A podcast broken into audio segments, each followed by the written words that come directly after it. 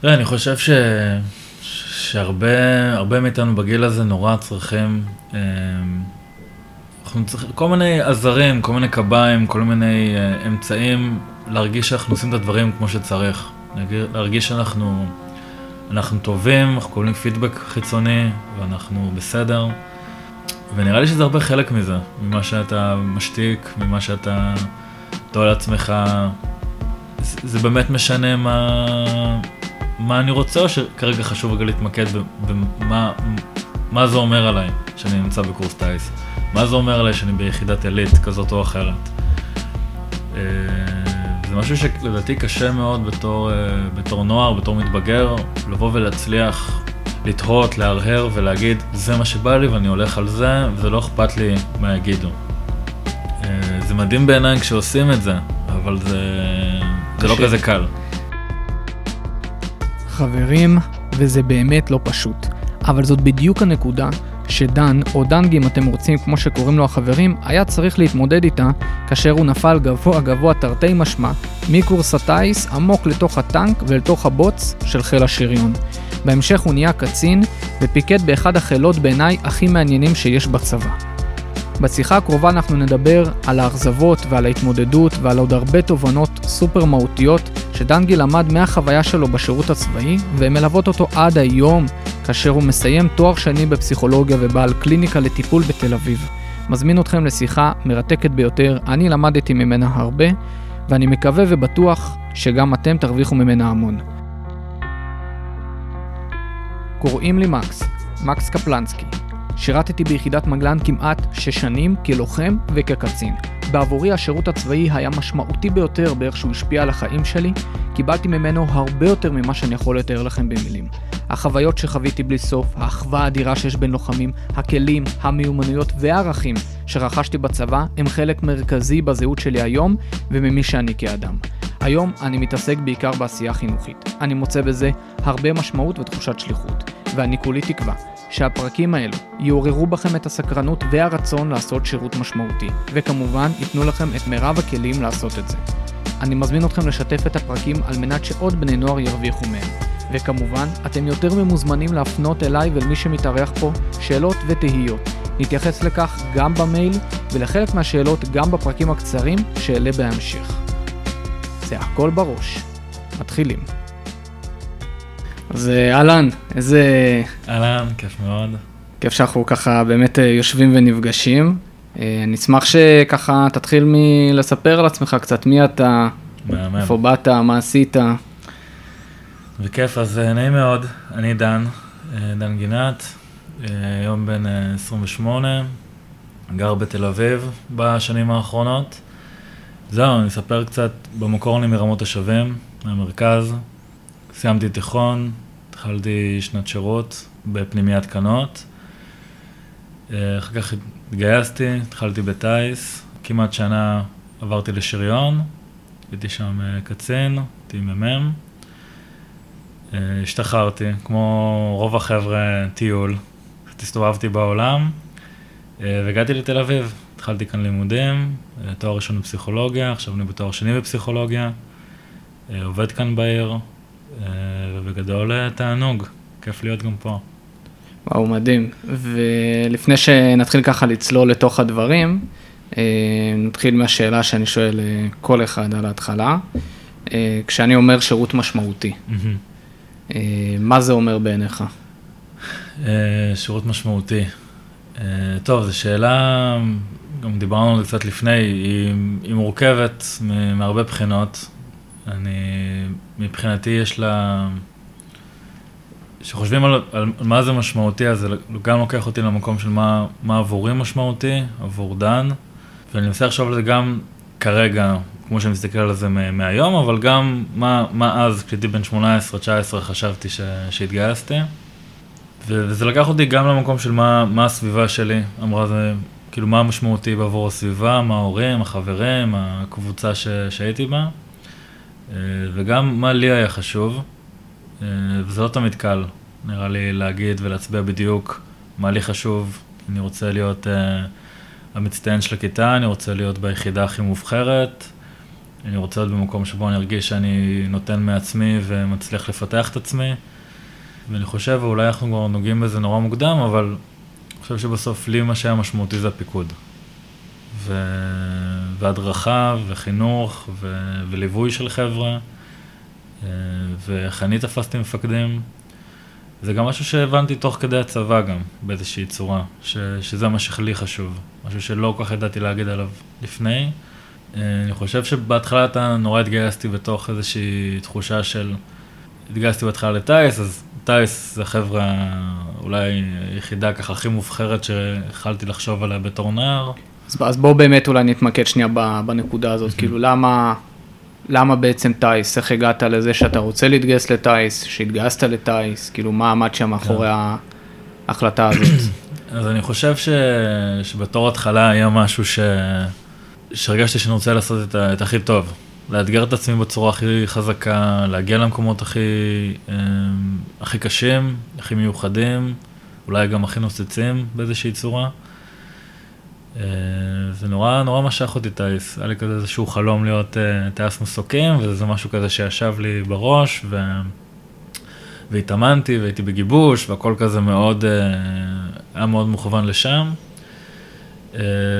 והתחושה שלי הייתה שגם שאם אני נותן הכי הרבה מעצמי ואני רוצה לעשות את הכי טוב, וגם בחוץ אני אהיה ביחידה שהיא הכי טובה והכי, ככה, מבחינתי איך שאני תפסתי את זה, הכי מיוחדת, אז, אז יהיה איזושהי הלימה שתגיד לעצמי, אתה, אתה מצוין, אתה במקום הנכון, אתה בזמן הנכון, אמ, אתה עושה באמת את הכי טוב שאתה יכול, וזה הלימה כזו שנראה לי מאוד, אה, מאוד רציתי בתקופה הזאת, בגיל הזה, להרגיש ש... שאני טוב ואני גם נמצא במקום טוב.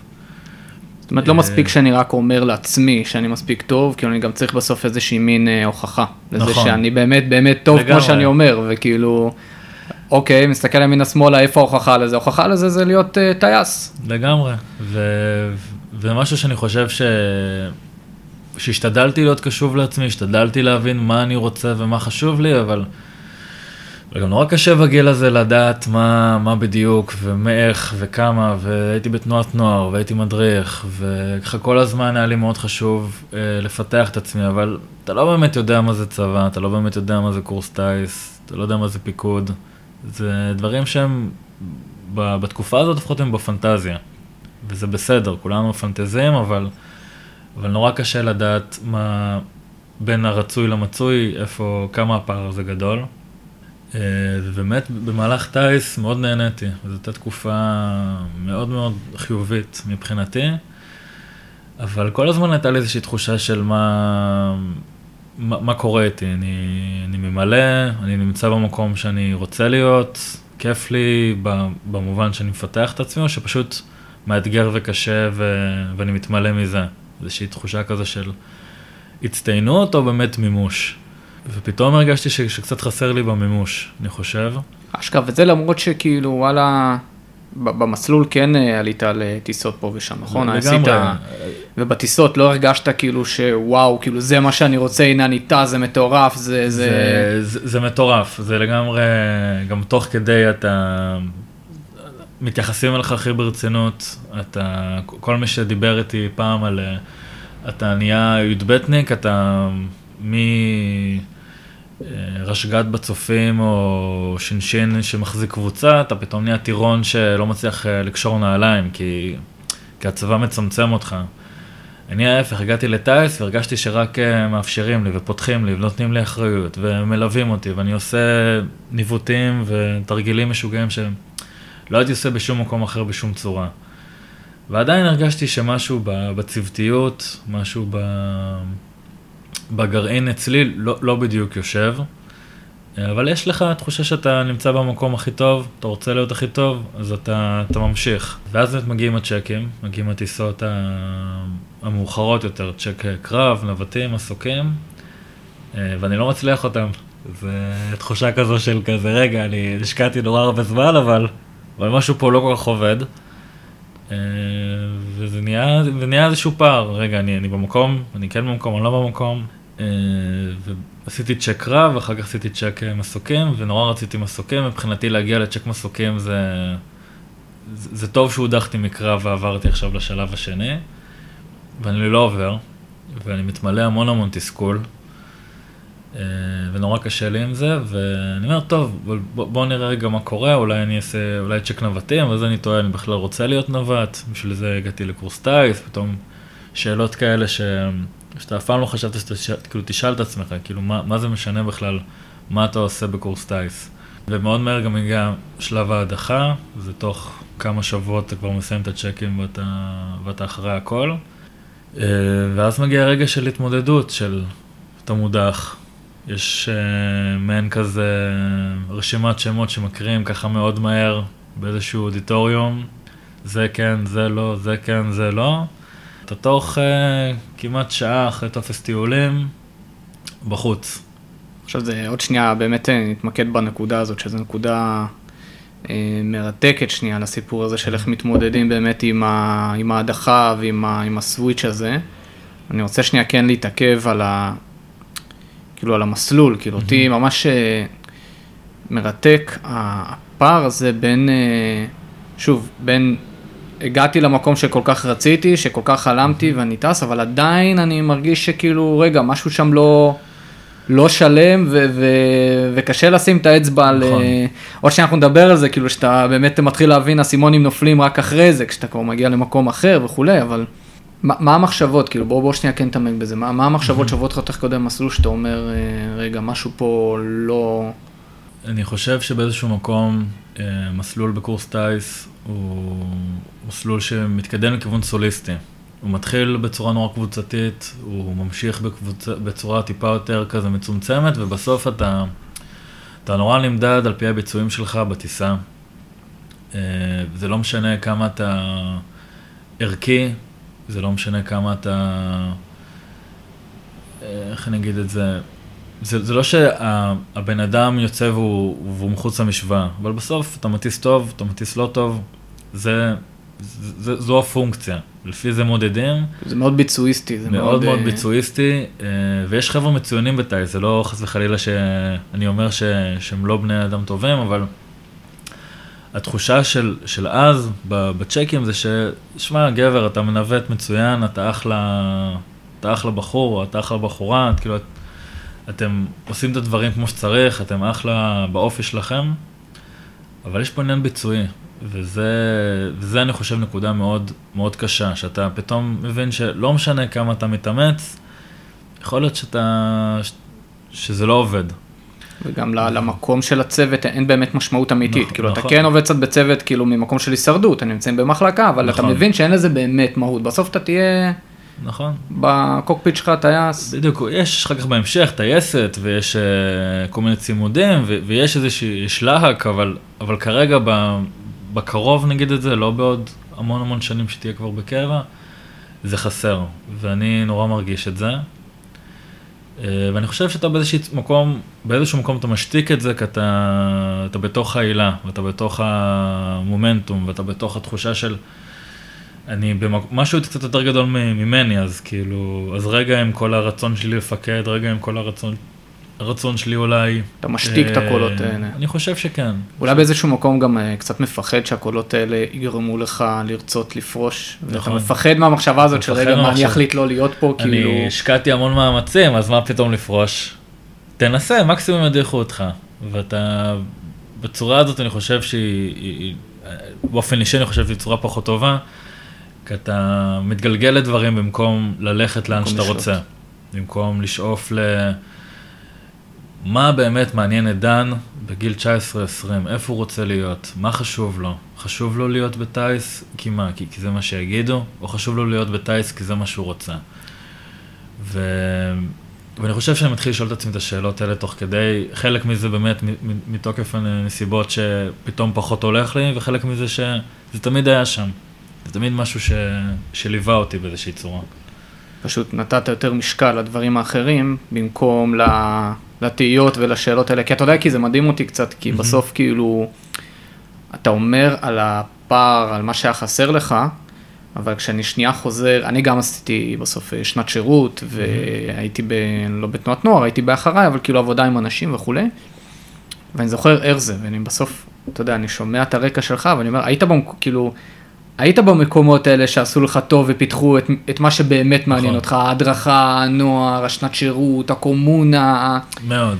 ועדיין, כאילו, איפשהו השתקת את מה שבאמת עשה לך טוב, למען החלום, ה- ה- משהו הנוצץ, או... לגמרי.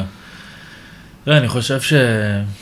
שהרבה הרבה מאיתנו בגיל הזה נורא צריכים, אה, אנחנו צריכים כל מיני עזרים, כל מיני קביים, כל מיני אה, אמצעים להרגיש שאנחנו עושים את הדברים כמו שצריך. להרגיש- שאנחנו אנחנו טובים, אנחנו קובלים פידבק חיצוני ואנחנו בסדר. ונראה לי שזה הרבה חלק מזה, ממה שאתה משתיק, ממה שאתה תוהה לעצמך. זה, זה באמת משנה מה, מה אני רוצה, או שכרגע חשוב רגע להתמקד במה מה זה אומר עליי שאני נמצא בקורס טיס? מה זה אומר עליי שאני ביחידת עילית כזאת או אחרת? אה, זה משהו שלדעתי קשה מאוד בתור, אה, בתור נוער, בתור מתבגר, לבוא ולהצליח לתהות, להרהר ולהגיד, זה מה שבא לי ואני הולך על זה, וזה לא אכפת לי מה יגידו. אה, זה מדהים בעיניי כשעושים את זה, אבל זה, זה לא. כזה קל. כן. מאוד קשה, אולי בסוף באמת גם, מה זה אולי, אנחנו נחזור בסוף לנקודה הזאת קצת ב... כן, אולי לנסות להפ... להפיק קצת לקחים בהסתכלות אחורה ולהגיד, כן. אוקיי, מה, מה יכלתי לעשות כן אחרת בשאלות ששאלתי את עצמי במסלול לפני הצבא, כדי כן. אה, באיזשהו מקום אולי אה, להימנע. בואו באמת נחזור שנייה לסיפור של הצבאי, ואז אתה, אתה בקורס טיס, ומגיע הרגע הזה של, ה... של ההדחה, ושם קורה כן. משהו יוצא דופן, כאילו לא, לא רגיל. נכון. אני רגע קצת, אני, אני רגע אולי אגלוש, אמרת באיזשהו מקום אה, להימנע, ואני חושב שזה זה חלק אה, חשוב מהחוויה. כאילו, לעבור דרך המקום הזה, לחוות משהו ולהמשיך הלאה. לא יודע אם יש דרך להימנע, אבל אנחנו... כאילו לחוות את הכישלונות. חייבים, כולנו צריכים לחוות מתישהו משהו כזה מיוחד שקצת ינער אותנו. אבל, אה, אבל כן, אני אחזור רגע לנקודה. יש בעצם אה, הדחה, הדחה שהיא מאוד, אה, מאוד מהירה, היא מאוד, אין פה איזשהו ליווי ארוך ושיח ושיח על רגשות או משהו שמכין אותך, יש הודעה על מי עובר ומי לא עובר, אתה לא עובר ומתחיל בעצם תהליך של אה, יציאה החוצה. וזהו, זה תפס אותי ככה מאוד כזה, רגע, צריך להחזיק את כל הגוף, להחזיק את כל מה שקורה אצלי, ולהישאר רגע, לשדר שהכל בסדר. ואני מוצא את עצמי ממש מאוד מהר, כבר אה, יש כזה פסיכולוג, ברגע שעוזבים את, אה, את קורס טיס, שקצת מספר לך את הסיבת עזיבה, אומר לך, שואל, בודק איך אתה, מה קורה, אם הכל בסדר. אה, והוא מספר לי שבעצם אני מודח על רמת טיסה, שזה בגדול אולי הדבר שהכי נעים לשמוע פחות או יותר לדעתי, כי אתה, זה לא שמצאנו אצלך איזושהי פגע, בעיה או פגם, פשוט אתה לא מטיס משהו וזה, וזה בסדר. לפחות לי ככה אני תפסתי את זה באותה תקופה. ובמהלך השיחה הוא גם זורק לי כזה, תשמע, אתה אחלה בחור, אתה רציני, לאן שלא תגיע בהמשך, תרצה איזושהי דחיפה, איזשהו, איזשהו מכתב המלצה, תתקשר אליי.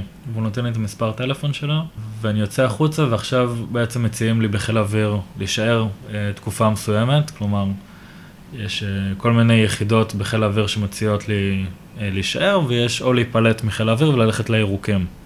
ואני מתחיל כזה קצת לגשש בין היחידות, מה זה היחידות האלה, מה מציעים, אה, ואני מבין שבא לי, בא לי את הירוקים, בא לי פיקוד, בא לי להישאר אה, בצבא, בא לי להגיע לצבא הגדול שמדברים עליו.